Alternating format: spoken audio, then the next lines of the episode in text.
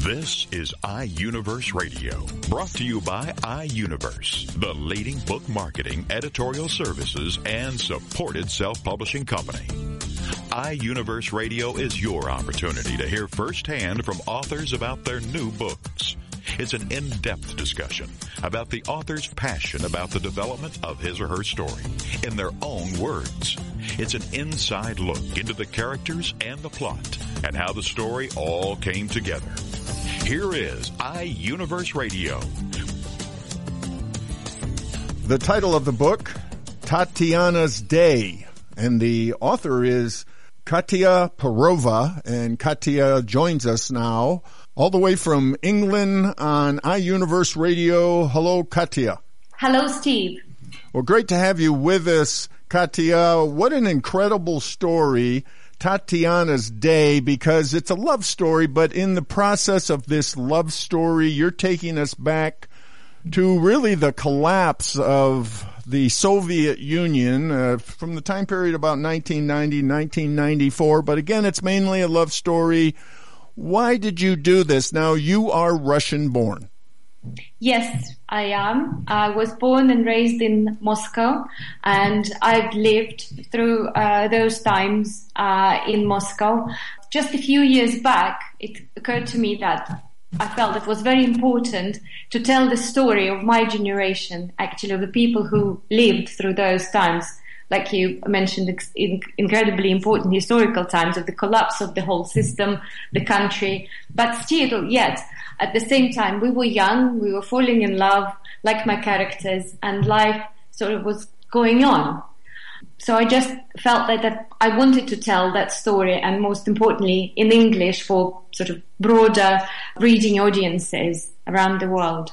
Well, I'm sure your writing is as good as your English, so you, it's it's uh, an exciting, exciting experience for you to share this. And at that time, really, as you have shared with me, every day the people woke up, they didn't know what was going to happen that day. Exactly. And you see, it also depends on from what perspective you look at it for the generation of our parents, grandparents, they were really, really worrying, unstable times. Probably for young generation, people like me, some of us, they were exciting times because actually, yes, we didn't know what was going to happen, but we saw endless opportunities in that.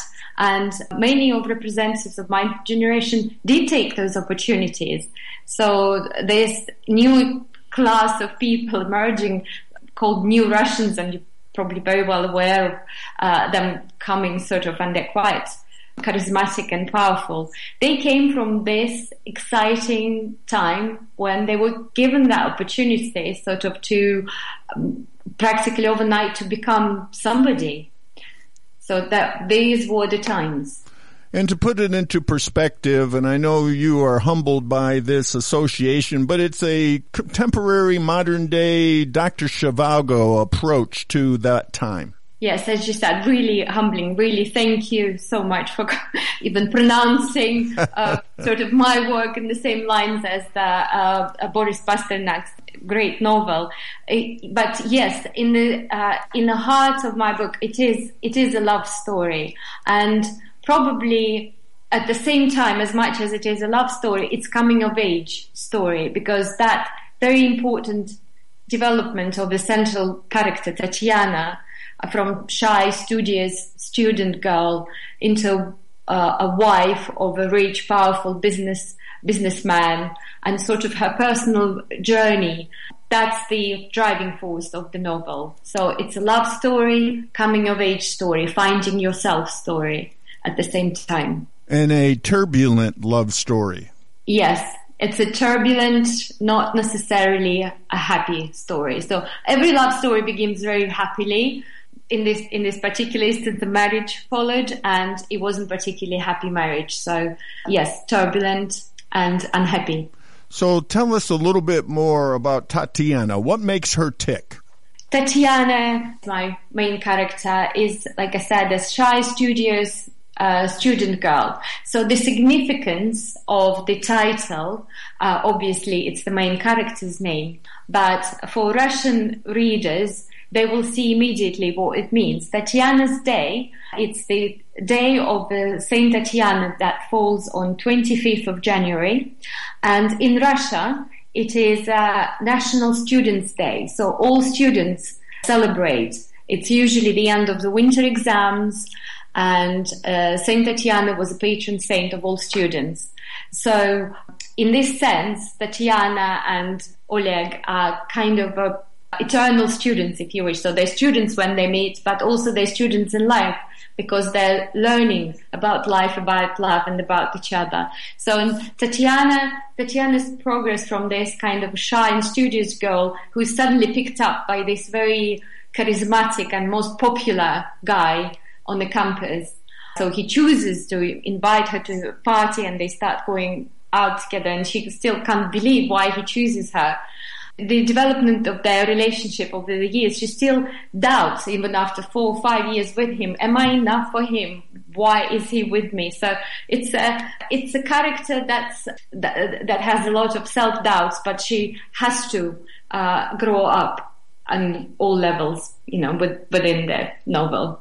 And it's just not an ordinary first date. It's an incredible first date. Yes, I think that the first date scene is is is, is I can't, can't, sing my own praise, but I think it's quite memorable. It's definitely the most memorable, one of the most memorable, probably first dates anybody could be invited to. So Oleg invites her uh, as a surprise. She doesn't even know. She doesn't suspect she's going there. He asks her to uh, take a swimsuit with her, and she's wondering why. Because outside it's about zero Fahrenheit, you know, which is about minus 17, 18 in Celsius. Snow falling. It's middle of winter. And he takes her to the Olympic swimming pool, which is an open air swimming pool. He is very resourceful and he sneaks in. They have a private sort of midnight swim under the falling snow, which is I think, quite romantic and um, rather special. And very unforgettable, no doubt. Thank you. and of course, Tatiana is just captivated by Oleg. Now, tell us about this uh, amazing man, young man at this time, but he's got big ambitions. He certainly does. Oleg, as she uh, discovers, uh, he uh, comes from a small Siberian town, from the family of academics. Coming to Moscow at kind of a, uh, probably as a teenager, he was teased for his accent, not really accepted socially, but then he made sure that he fits in and becomes very popular. Then he enters the army, he volunteers, he wants to go to Afghanistan. Many Russian young men at the time, because the war in Afghanistan was still going on, they uh, they they did volunteer to just sort of to become heroes, you know, as young men sometimes do. So he doesn't quite end up in Afghanistan, but his army ordeal, which Tatiana also learns about, uh, is is quite significant too. He he barely survives in the army. And then he returns and enters the university. Obviously, now he is uh, a bit older, more experienced than many um, young people around him, and he is very quickly becomes very, very popular. So that's when they meet. And then she discovers he always has some cash in his pockets, and she discovers he actually plays cards, mainly preference, uh, but he has a genius partner, so they cheat uh, people. So he, he always has cash and his real ambition is, and he tells her, I will never be poor. I will never go by public transport. Very soon I will have an American limousine. That's the dream car for him and I'll be driven. You know, maybe as crazy as it sounds, he achieves it within very, uh, sort of just a few years because he has enough charisma and drive in him to do just that.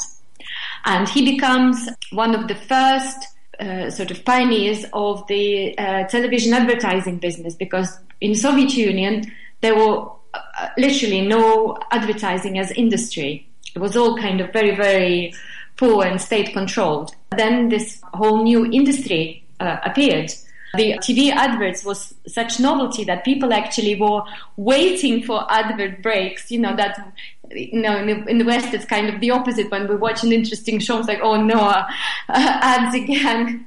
But in the Soviet, in the in Russia at that time, it was the other way around. People were waiting to watch the ads because they were so new and so sparkly, so interesting. So, and Oleg does that. So he invo- he gets involved in that industry.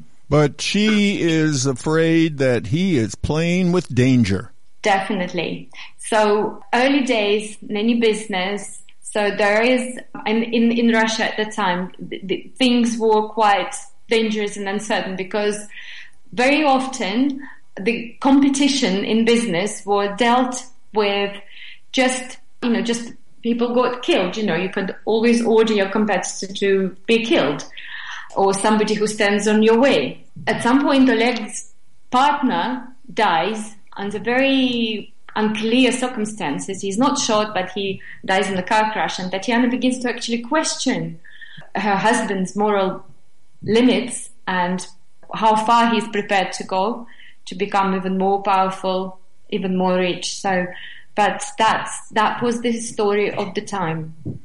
And throughout all of this, does their love even stand a chance to make it? That's right. And also with the uh, wealth that's growing so rapidly and they suddenly they can afford so many things. But so she begins to discover that probably she is not the only woman in his life because he probably can have more than one. She gives him sort of benefit of the doubt every now and then, but yes, that, that there is that, that, that there is this moral issue of uh, constant temptation that comes with excess and very, you know, quick excess of everything. So everything becomes sort of thrown into the scene, you know, diamonds, bodyguards, drugs, women. So the whole moral compass and the old values of the old Russia, and of course, you know, throughout the Soviet Union, uh, some of that may have been tradition, but that's kind of all disappeared. That's right. I've been thinking about it. I think what I, how can I describe this generation and probably my generation is that we had a very kind of Soviet childhood. We were Soviet children. And then one, all of a sudden, we just woke up into the capitalist adulthood and completely bypassing youth.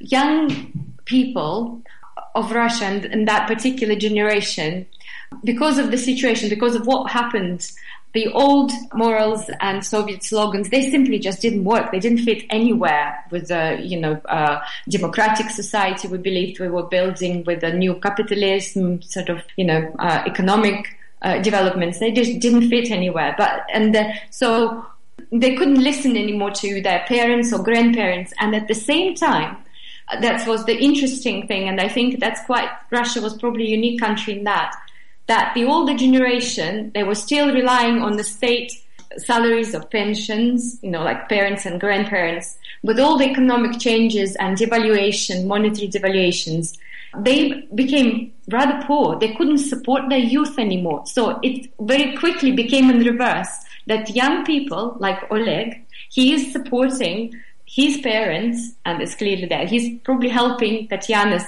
grandmother. So they were uh, financially supporting the older generations. That's kind of in reverse. But at the same time, like you said, the moral compass and the moral basis of the society were really shaken. Right and wrong, everything became quite muddled up. I guess this is a generation that completely bypassed the youth, that time of life when you're actually figuring out who you are, what are your morals, you know, where are you heading. They just didn't have that yeah, so the the, conse- the consequences were that rather tragic in many cases. A turbulent love story amidst turbulent times, changes in the great nation of Russia coming out of the collapse of the Soviet Union. Tatiana's Day, and we've been talking to Katya Perova. She is the author. Any closing thoughts, Katya? I'm just hoping that my book can reach many people, many readers who are interested in what we were just uh, saying in the Russian recent history, but also who are just interested in just a good story, a love story or coming of age stories. What's- Thank you very much for having me. And what's the best way to get your book? So at the moment, my book is available on iUniverse store and all Amazon sites and also Barnes and Nobles. Again, everyone, the title of the book, Tatiana's Day. Katya Perova, thank you so much for joining us on iUniverse Radio. Thank you very much for having me. It's been a pleasure. You're listening to iUniverse Radio. We'll be back right after these messages. Have you heard? The pages of American Patchwork and Quilting magazine come to life on our new weekly online radio show, American Patchwork and Quilting. Join Pat Sloan, our blogging and quilt designer host, as she talks about the latest trends, ideas, and inspirations. Her guests include quilt pattern designers, authors, quilt shop owners, and our editors. All quilters, just like you. Call in with your questions. Get quilting tips from industry experts. Learn about free patterns. Hear behind the scenes stories from our magazines, American Patchwork and Quilting, Quilt Sampler, and Quilts and More. Get the scoop on free stuff and find out more about the best independent quilt shops in North America. To listen to a live show, tune in Monday at 4 p.m. Eastern. Just log on to allpeoplequilt.com slash radio. To hear past shows, go to iTunes and search for American Patchwork and Quilting Radio. We hope you'll join us because we know that quilting changes everything. Welcome back to iUniverse Radio.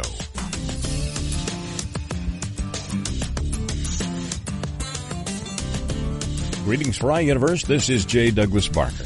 The title of the book is Newsroom Buddies, a working friendship at United Press International, co-authored by authors Sandy Latimer and John Cady. Joining me today on the program is author Sandy Latimer. Welcome to the program, Sandy. How's everybody doing today? Great. Thank you for asking. It's a pleasure to visit with you. Your book follows an interesting format. It's not like most books in the marketplace. It's sort of like a diary. Take a moment and share with my listeners what the title Newsroom Buddies embodies for you and what, what does it mean? Well, I had attended a lecture by Jeffrey Zaslow, and he was talking about having written the book The Girls from Ames, and he uh, mentioned that men do not have the relationship that women do. And something struck me.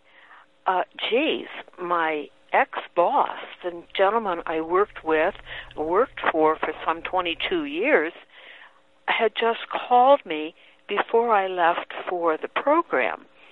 And I'm thinking, gee, John and I have been friends for 42 years.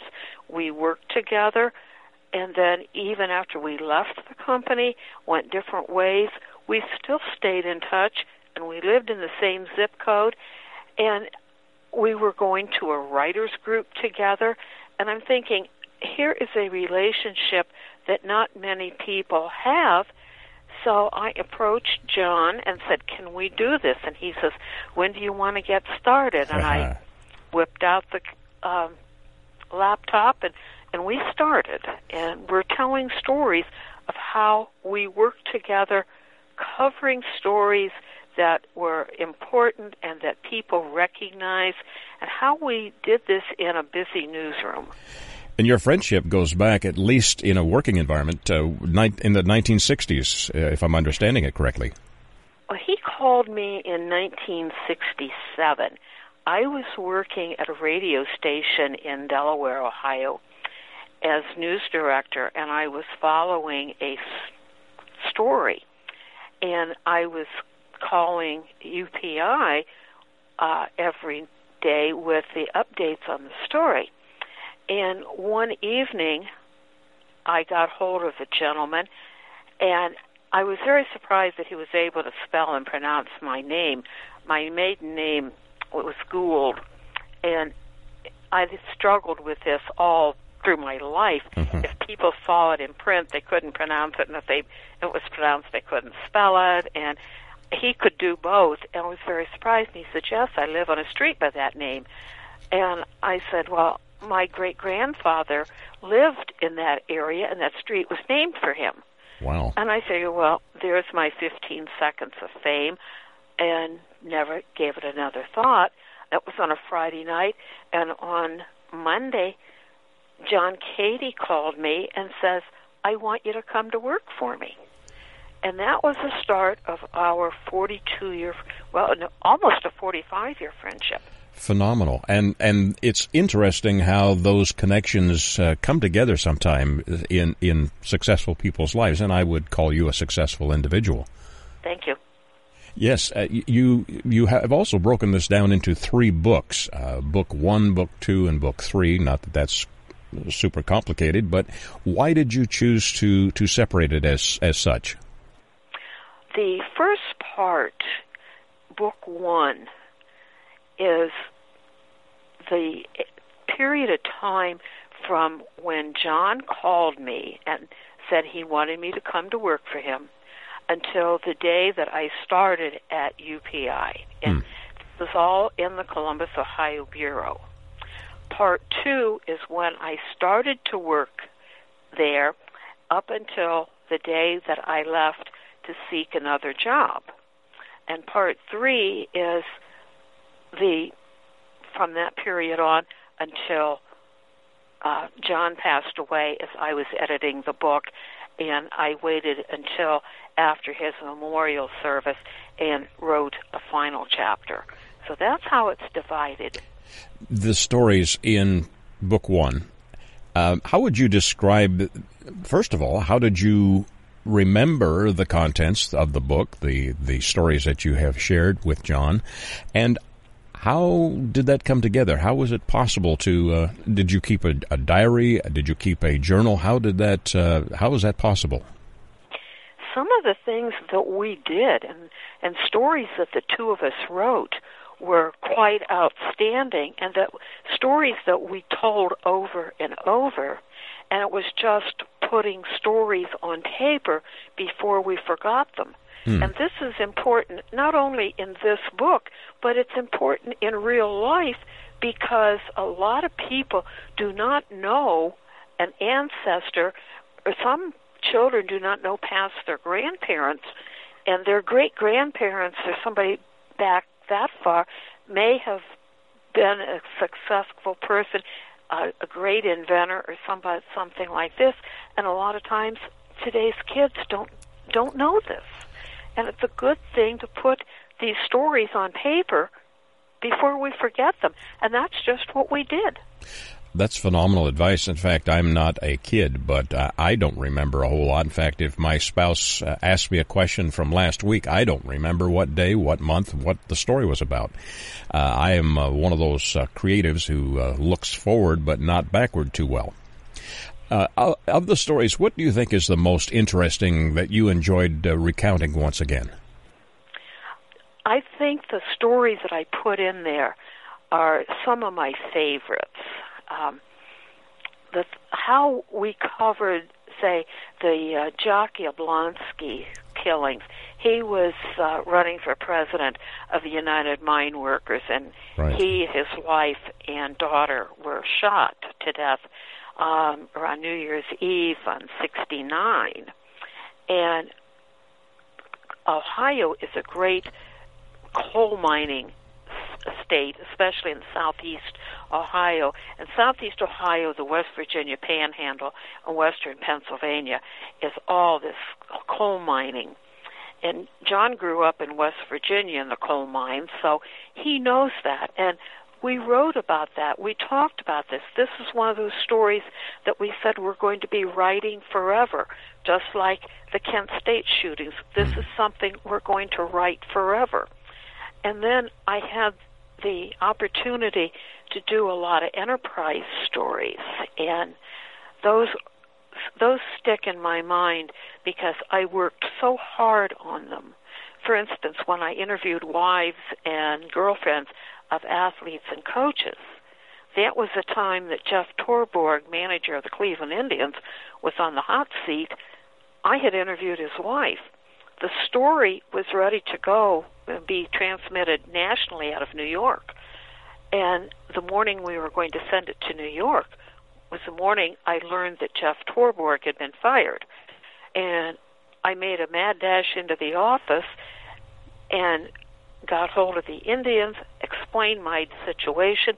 They immediately transferred me over to Susie at the hotel, and I re-interviewed Susie Torborg and rewrote the whole story, and still got it to New York on time. Wow.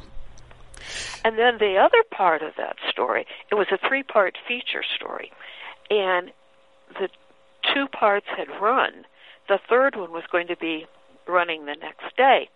Well, that was at the time when Thurman Munson's plane crashed in flames at the Akron Canton airport and he was killed. And I'd oh my gosh, uh, my story's supposed to run on sports pages. Is there going to be room for it with the regular sports and now Thurman Munson's accident? And I was really surprised that uh, sports pages covered Thurman Munson and then had room for my third story. And Wow. I had I had gone through all kinds of anxieties and even shed a few tears. These are remarkable stories. It's a, an anthology of the history of, uh, of at least your time at UPI. Is there is there more to the stories in the book than what perhaps appeared in print? Well, we tried to put it together. It's written in alternating chapters as I write about how we covered a particular story. John writes about how he handled it as a manager, hmm. as the bureau manager and head of the office. And then we also got into the situation where the company was sold and the headquarters move and the president's office becomes a revolving door. And if I'm trying to tell the story of how we did some enterprising work, he's writing a chapter about what's going on behind the scenes and how how the tension is that there's layoffs. You don't know if you're going to make it through the next payroll. The time that they floated loans to meet the payroll, uh, and even when we had to take a 35% pay cut after the company, the people who were still left there had voted, yes, we're going to keep the company going. Yes, we will take a 35% pay cut. Wow. And there was a pretty big exodus at that time. In fact, a lot of people, I think, were waiting to see the vote. And I know I was because the day after the vote was announced, I was offered another job. That's amazing. You have uh, in the 60 chapters that are shared in your book, you have um, one that caught my attention, chapter 54, My Turn in the Legislature. Is that a personal story? Uh, well, all these stories are personal uh, because it's I wrote this story. This is how I dug up the information for this story, and we had a one person in the state house across the street, but every year a different person went in to be an assistant over there. So that made two people in the state house and at that time it was my turn to go over and I was so excited because I got to work in a different location and there's so much going on that affects everybody and by working in the state house I found an opportunity of writing stories the way they affect people. Hmm. Is is your approach in this book? Are there any stories that you would call lighthearted, or are they all hard news? Well, my feature stories are not really hard news.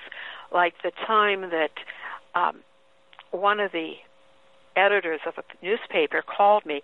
In fact, it was the newspaper where I cut my teeth on journalism, and I was writing for that paper at the same time that guy was delivering papers, so we knew each other pretty well over the years.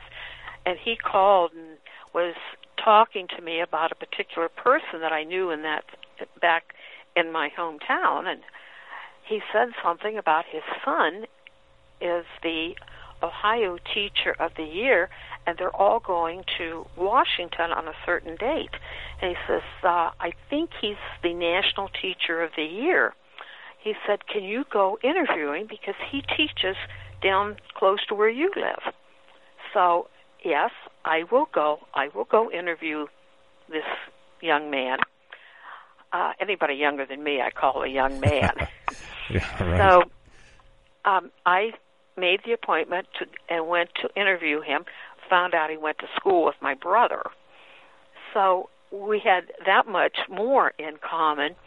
And I had written the story as a, a sidebar to what would be the national story on naming the National Teacher of the Year.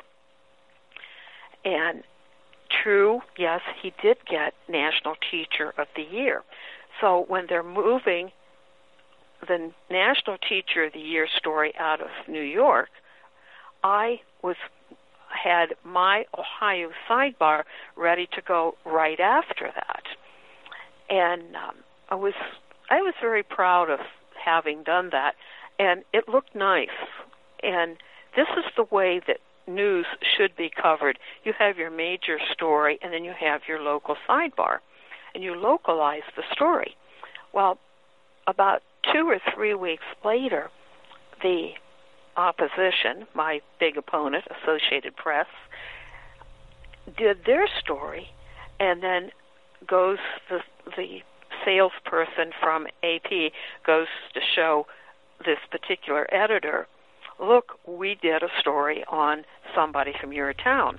Well, the editor pulls out a newspaper and says yes, and look what UPI did the day of the national story. Here comes the local story right beside it. Fabulous. And yeah, the AP guy walks out and you know, well, score one for UPI. Well, that's there's some fascinating stories in your in your uh, recounting of history, and and uh, I'm wondering. What is the the general reason for writing this? I'm I'm I'm sure it was to share your your history, newsroom buddies. That's a, that's a wonderful title for a book. But is there something else that you wanted to pass along? Well, I, I had started this on the idea of male friendship, how John and I were friends. Um, he at one he and I at one time lived a football field apart, Wow. and I stick my head out my living room window and watch his kids on the playground. We would share rides. Uh, he would come over, or he would holler across the driveway and say, "Hey, don't don't go yet. I'm I'm not ready." And he Hmm. would he and I would go to work together. He made up the schedule so he could schedule me on days that he worked, and um, we uh, would share last night's leftovers. Uh, he would get off. We would get off work at three o'clock in the afternoon. He'd come home, start dinner before his wife got home, and what was left over, he would wrap it up in aluminum foil and bring it to work the next day, and we would have that for breakfast. Oh my! You know, we wouldn't we wouldn't bother with the uh, coffee and donuts. We would have perhaps stuffed zucchini or sh- leftover shrimp creole or whatever. And uh, then on Saturdays, uh, when there was there was a different crew working almost every Saturday, and we would plan menus around who was working because downtown there were no restaurants open on Saturday. So we would do our own cooking. And when I worked, everybody knew that I would bring Swedish meatballs to work. And that recipe is included in the back of the book. Oh, great idea. The the book is uh, a fascinating read because of uh, the coverage of history and also the point in time because you have referenced it in your in your stories. Uh, where do people get a copy of Newsroom Buddies? They can get it from the publisher iUniverse.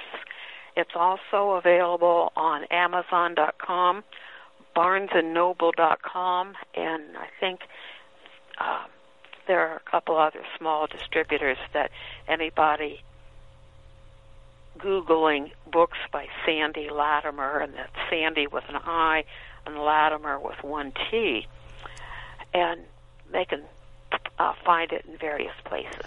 Sandi, do you have a web page also that people can connect with you? I have um, a generic web page because I do a lot of writing, And this one is Sandi Latimer. That's S A N D I L A T I M E R hyphen com C O M dot webs W E B S dot com. There is no uh, triple W at the beginning of that. No triple W. All right. And uh, listeners, if you are wanting to get this on a local level and uh, can't find it, you can ask your local bookseller. They can order it in for you. Yes. And my email address is on my web page, so I enjoy comments from anybody.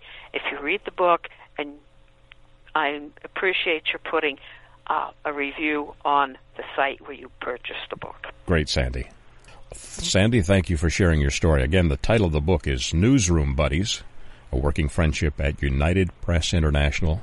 My guest, Sandi Latimer, and stories also by John Cady. Thank you for joining me today and sharing your story. Thank you. My pleasure for iUniverse. This is just J. Douglas Barker.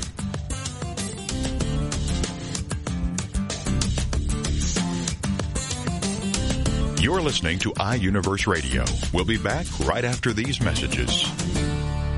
It's the Fitness Minute with fitness expert Annette Hammond. When your focus is to lose weight or maintain your present weight, exercising effectively to burn the most calories is crucial. You want to give yourself every advantage to burn as many calories as possible. One good tip is to do your strength training exercises standing up so you can keep your heart rate up Another tip is to perform multi-joint exercises when you can. For example, as you're doing a forward lunge, add bicep curls while you're coming up from the lunge. Another example is to execute a wide squat. And as you're coming up from the squat, perform a shoulder press. By doing these multi-joint exercises, you're putting more demands on your body, keeping your heart rate up, and working more muscles at the same time. The goal is to burn the most calories during that workout. I'm Annette Hammond. To hear other fitness and weight loss tips, visit our website at AnnetteHammond.com. Welcome back to iUniverse Radio.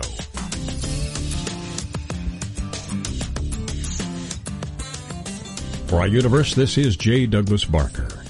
The title of the book is Arrivals and Departures from Normal and I'm here to share some of the story of the author Lana Jean Rose. Lana Jean Rose is an acclaimed environmental artist who has received grants from many notable foundations, such as the National Endowment for the Arts, the Rockefeller Zellerbach, and Walter and Elise Haas Foundation. She has exhibited throughout Europe and the United States. However, in spite of her national and international acclaim, Rose's true passion is writing drawing from her lifetime of experiences and lifetime achievement in the arts. Lana Jean has created a wonderful storyline in this 400 page novel titled Arrivals and Departures from Normal. When asked about the motivation for writing this novel, her response was this My art career suddenly came to a halt after falling and severely fracturing both my wrists approximately five years ago. I found myself living in a state of constant throbbing pain and unable to paint or make handmade paper. My wrists could not hold a paintbrush for more than 10 minutes without severe pain, and lifting a screen with pulp and paper was now out of the question. My attempted artwork looked like arts and crafts, and I realized it was impossible to continue my career. Having the constant desire to be creative, I had to find a way to express myself. Unknowingly, all my life, I'd used art, and fashion as coping skills all my life through my dark and difficult times. I was extremely lucky to be a successful artist. I decided to write a book about the funny stories about my life I'd always told to people throughout my life. I've always loved writing, so I decided to share all the absurd stories of my life that I'd always told in a very hilarious way that had people on the floor with tears from laughing so hard. I dictated the book without any notion of ever publishing. It was just another project. One of my art mentors found out about the manuscript, and before I knew it, it was being published.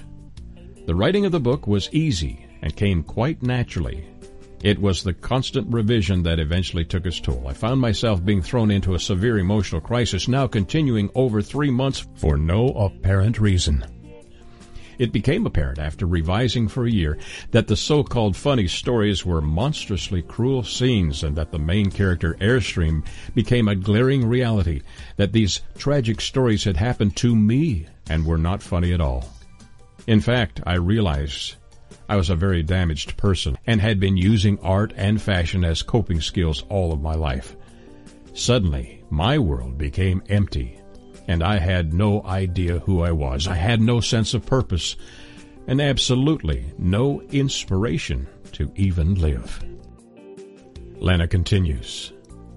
The writing of my book benignly brought back all of my memories or flashbacks as referred to for people suffering from complex PTSD of my verbal, sexual, and extremely physical abuse as a child from my parents. All my life, I had no idea that this was the cause of my suffering, no matter how fast I danced and performed perfectly. The therapist copied pages from a book about complex PTSD, and for the first time in my life, I felt there was one person on the planet that knew exactly how I felt and lived. So this book was written for a purpose.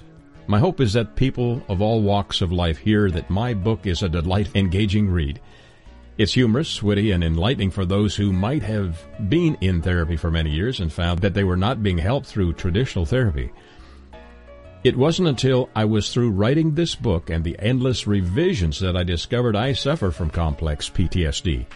People with CPTSD come from an engendering family who were so thoroughly betrayed by their parents, the kind of family that you come from growing up in a severely abusive and or neglectful family.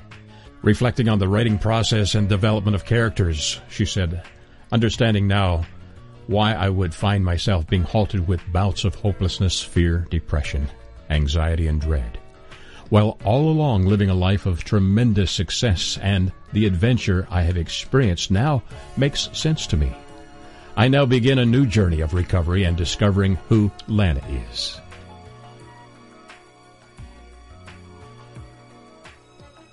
In reflecting on the characters of her novel, she says the character of DJ and the scenes of her Black Widow hunts, air checking herself into the ER and the monkey story are really funny. I also think the chapters that speak to Air's commitment to heal herself are important, like seeing a therapist for her multiple personalities. Lana's ability to have humor in spite of difficult times in her life is reflected in the storyline as well. She describes it like this.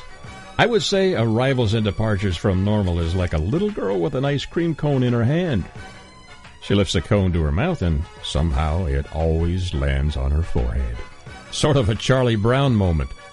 When I asked Lana how to describe her book, she said, This is what makes it different from the rest. It's a candid and emotional story that is one of pain, yet told in a funny way. As to behind the scenes of an eventual successful artist and her coping skills from being raised in an abusive environment. It's a story of an unknown strength and belief against all odds that hopefully will give people a glimmer of hope when there is no light at the end of the tunnel through learning about complex PTSD. The absurd adventures of Airstream that are told in humorous way eases the pain of the horrible experiences she had to endure as a child. Further expanding, Lana shares that the story takes place in the 50s in Texas, then to California for the 60s, 70s, and 80s. Expanding upon the challenges of writing this book, Lana describes it this way. The most challenging part was simply editing. The rewarding part was to have the opportunity to finally stop hiding out and dancing as fast as I could with my coping skills such as art, fashion, and humor, and begin to understand complex PSTD and recovery. Author Lana Jean Rose has taken some of her personal experiences in life, put them into writing in this fictional account titled Arrivals and Departures from Normal, an iUniverse release. You can get your copy at Amazon.com, online, or Barnes & Noble, or other fine retailers by requesting it by name, Arrivals and Departures from Normal, author Lana Jean Rose, or also on her website, lanajeanrose.com. For iUniverse, this is J. Douglas Barker.